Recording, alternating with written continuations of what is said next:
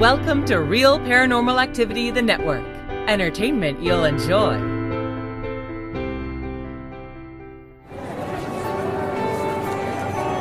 You are listening to an RPA production, where people gather.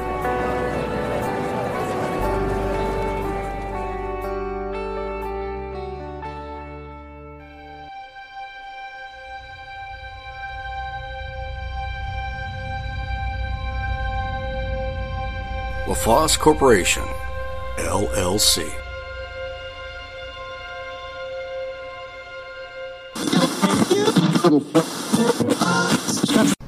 Hello everybody, and welcome to Terry's Mysterious Moments.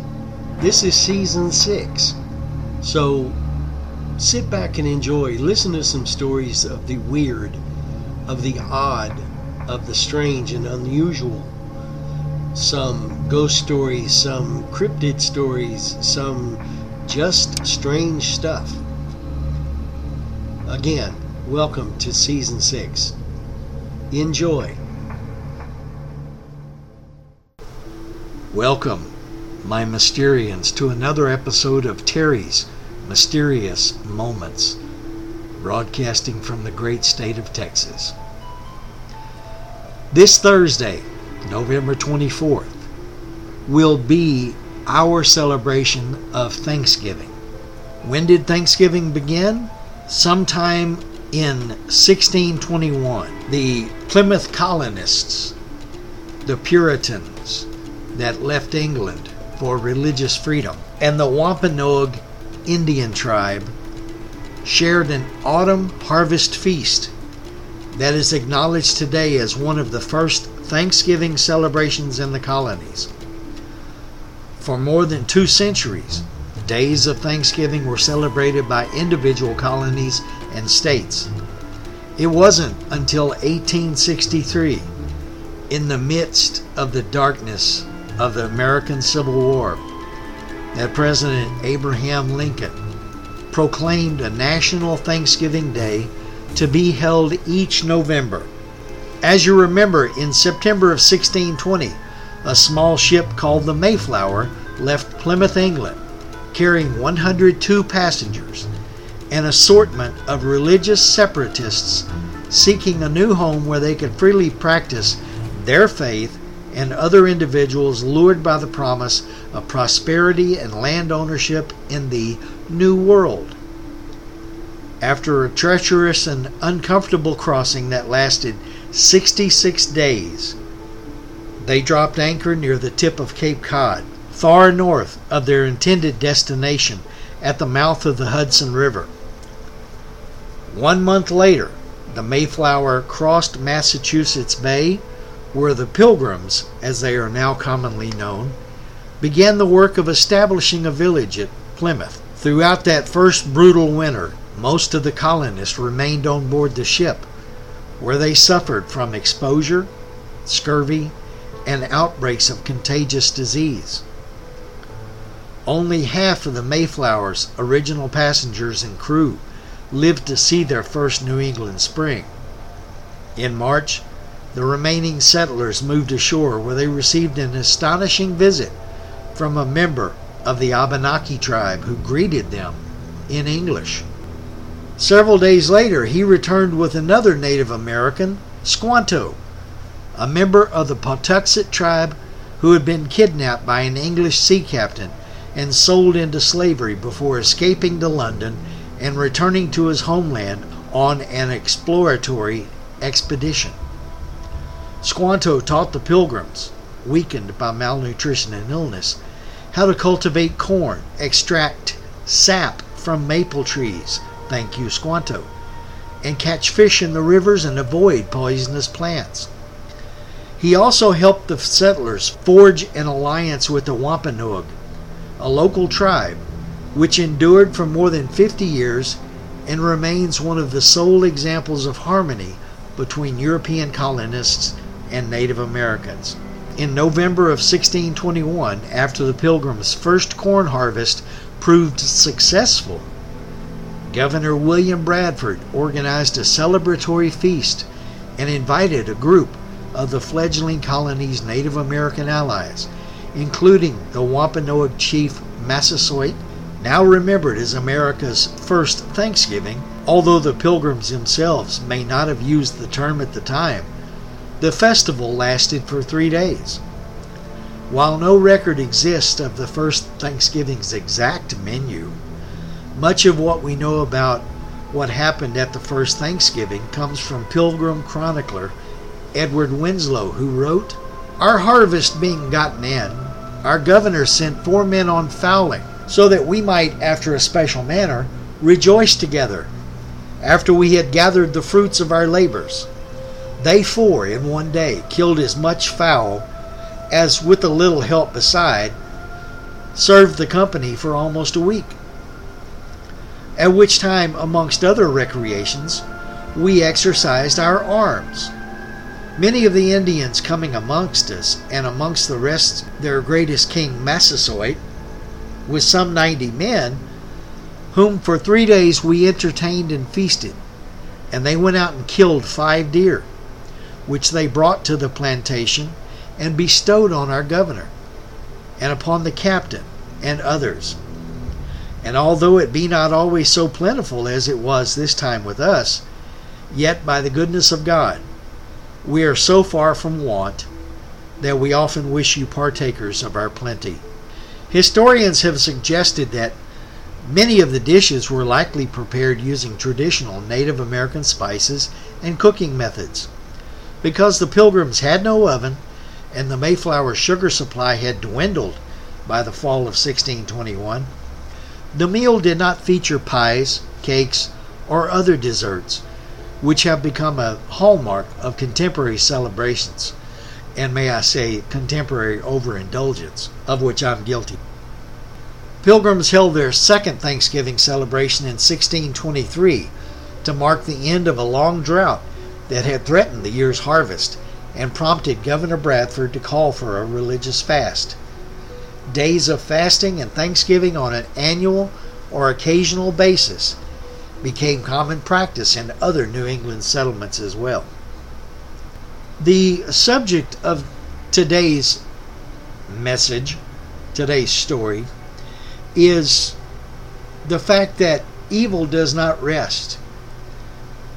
Sin does not take a holiday. Bad things happen on holidays, days of high joy, of great thankfulness. Thus it is with Thanksgiving. And that's the history that I want to impart to you about things, particularly disappearances, that have happened, that have become famous over the years. So we must go back to see what our story is going to be about. And what it is going to be about is, like I said, Thanksgiving mysteries, particularly Thanksgiving disappearances. There's also Thanksgiving deaths, which I find particularly sad. Personally, we look at Thanksgiving as a time of fellowship with family or friends, a time, yes, to be thankful to God for what He's given us, for what He's kept us away from, for what He's kept away from us. There's a lot of tradition connected to the celebration of Thanksgiving, especially here in the U.S. There are songs to sing. One song is my favorite, as it allows my sick sense of humor to make the lyrics fit this week's subject, disappearances and murders. My version goes, "Over the river and through the woods to grandmother's house we go, and the Jackson family was never seen again." Memories. To begin this week's episode on subject, we go back to 1971 and a very familiar mystery. It's the only unsolved case of hijacking and air piracy in U.S. history, and it happened the night before Thanksgiving in 1971. A man calling himself Dan Cooper, and for some reason later called D.B., by the media for unknown reasons, but the name stuck, boarded Northwest Airlines flight number 305 in Portland, bound for Seattle. Mid-flight, he revealed to the flight attendant that he had a bomb in his carry-on bag. He showed it to her and promptly conducted the politest hijacking ever. Could D.B. Cooper have been Canadian? We don't know. He got the plane to land in Seattle and demanded $200,000 in cash and 2 sets of parachutes. After these demands were met by the airline and the FBI, Cooper released the passengers and instructed the flight crew to take off and head for Mexico City. Then things changed. Shortly after this flight began, Cooper sent the flight attendant to the cockpit for safety, strapped on one of the parachutes, and opened the plane's rear stairs and jumped into legend. No trace of Cooper was ever found. Some of the money he stole was recovered from the forest outside Portland many years later, but the man himself and his true identity remain a mystery, as much today as it was in 1971. Cooper became a legend and a folk hero because of his boldness and polite demeanor, and the FBI gave up looking for him altogether, closing its case on Cooper in 2009 without ever having solved it. Now, having the weird sense of humor that I have, the true story's ending reminds me of something that has become a classic around Thanksgiving. The 1978 Thanksgiving episode of WKRP in Cincinnati. If you're not familiar with this show, WKRP was a station in trouble, facing possible ruin. A new programming director comes in, changes up its deathly programming into a hard-hitting rock and roll format, but it still had its quirks. For the station manager and the owner's son, decides to provide Cincinnati with a special treat for Thanksgiving. He's planning on dropping live turkeys from a helicopter over a popular shopping center the day before Thanksgiving. Interesting in theory, but sorely lacking in execution.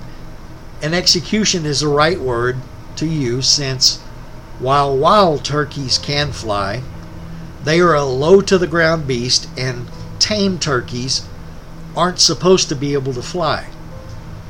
We've had a few, and yes, they've been able to cover short distances, but not like we're thinking here. Comes the day, and the helicopter is overhead, trailing a banner poorly chosen. Happy Thanksgiving from WKRP. A crowd begins filling the parking lot, and suddenly the turkeys begin to fall. It descends into a scene of carnage as the turkeys began to hit the ground, the cars, and even some people. Station newsman, the milquetoast Les Nessman, is providing coverage for the incident, and his commentary goes from hopeful and happy to dark and sad, even recreating a similar broadcast to the 1937 report of the dirigible Hindenburg, down to the phrase, "Oh, the humanity!"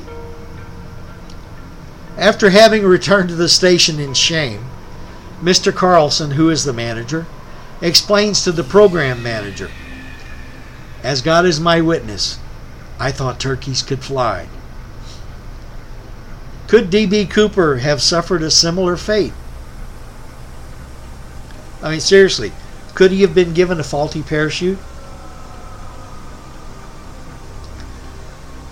The Blount family of Lake Worth, Texas, were returning from a Thanksgiving outing in 1985 when 15-year-old daughter Angela Blount found a briefcase on the porch of their mobile home. When opened, the briefcase exploded, killing Angela, her father Joe, and her cousin Michael Columbus. 10 years later, a man named Michael Toney was convicted of the crime, but his conviction was overturned because the prosecution withheld evidence that contradicted witness testimony and exonerated Toney.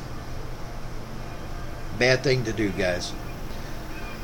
Some have speculated that the Blounts weren't the intended targets of the mystery bomber and that the device was intended for one of their neighbors instead. Nonetheless, no further evidence has been produced in the case, and the entire affair remains a total mystery. Remind me to never, ever contemplate starting a career in rap music. Number one, I don't talk that fast. But number two, it seems to be a bit more dangerous than possibly taking a couple of military tours in Afghanistan. How many young men and women have entered the business only to have lost their lives because of it?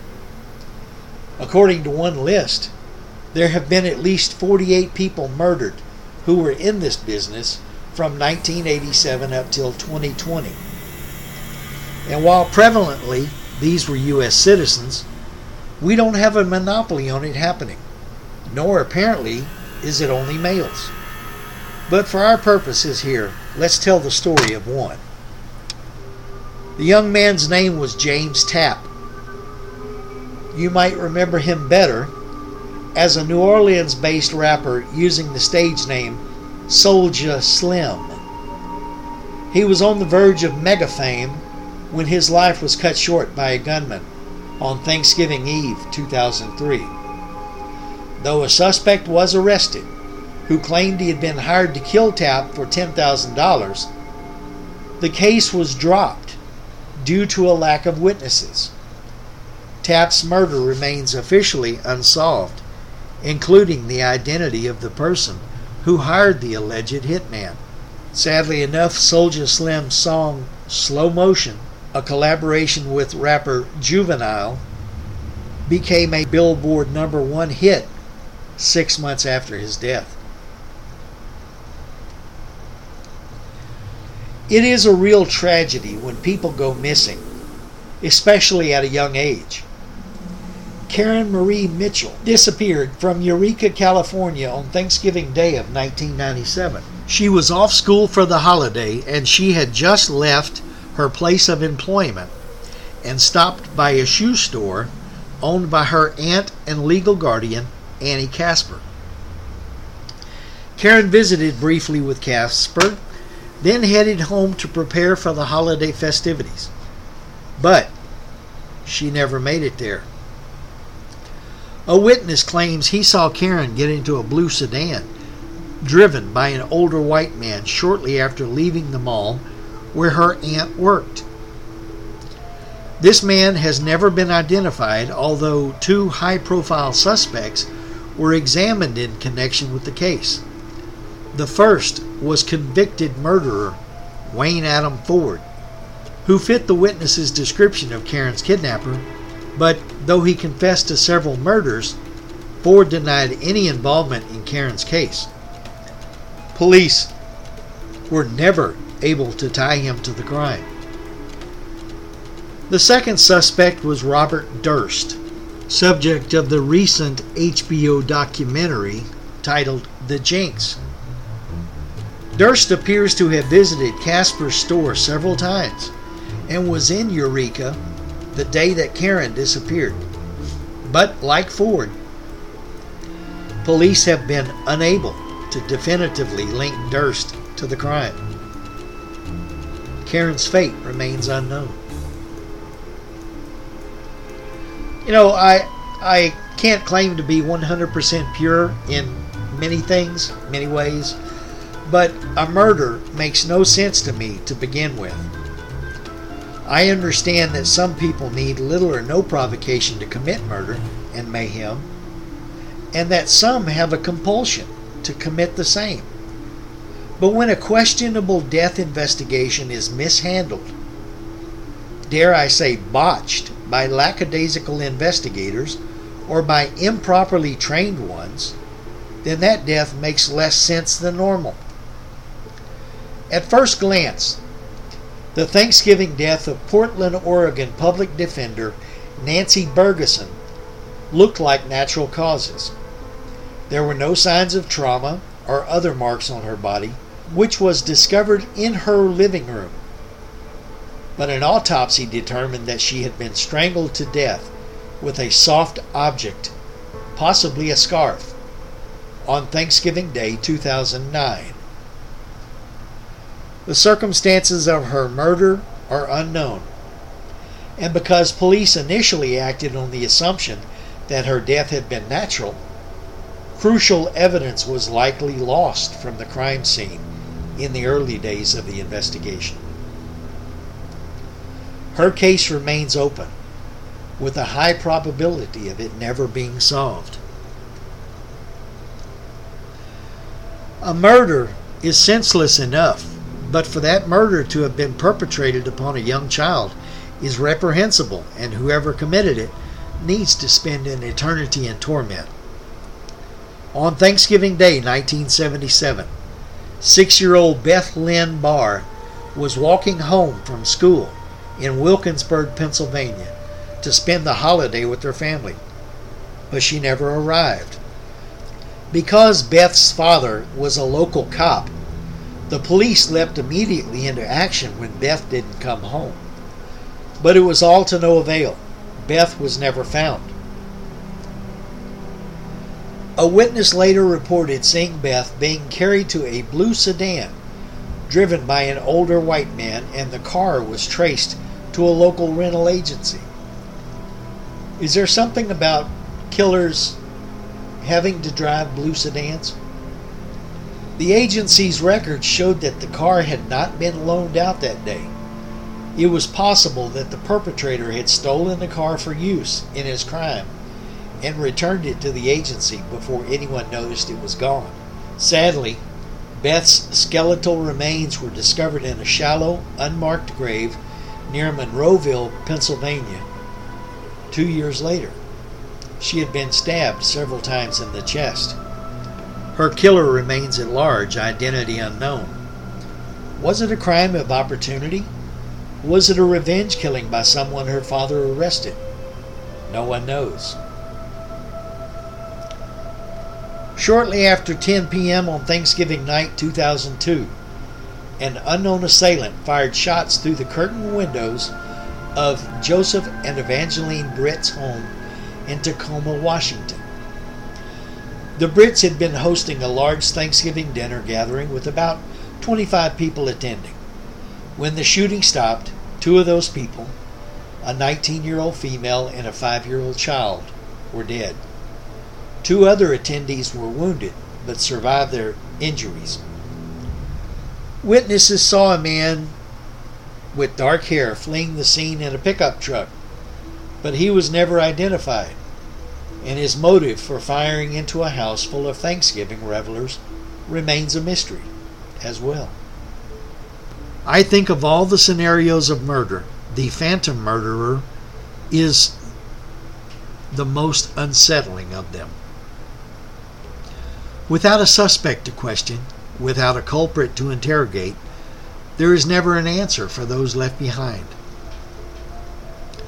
Finally, one of the oldest Thanksgiving murders occurred almost a century ago in Schenectady County, New York.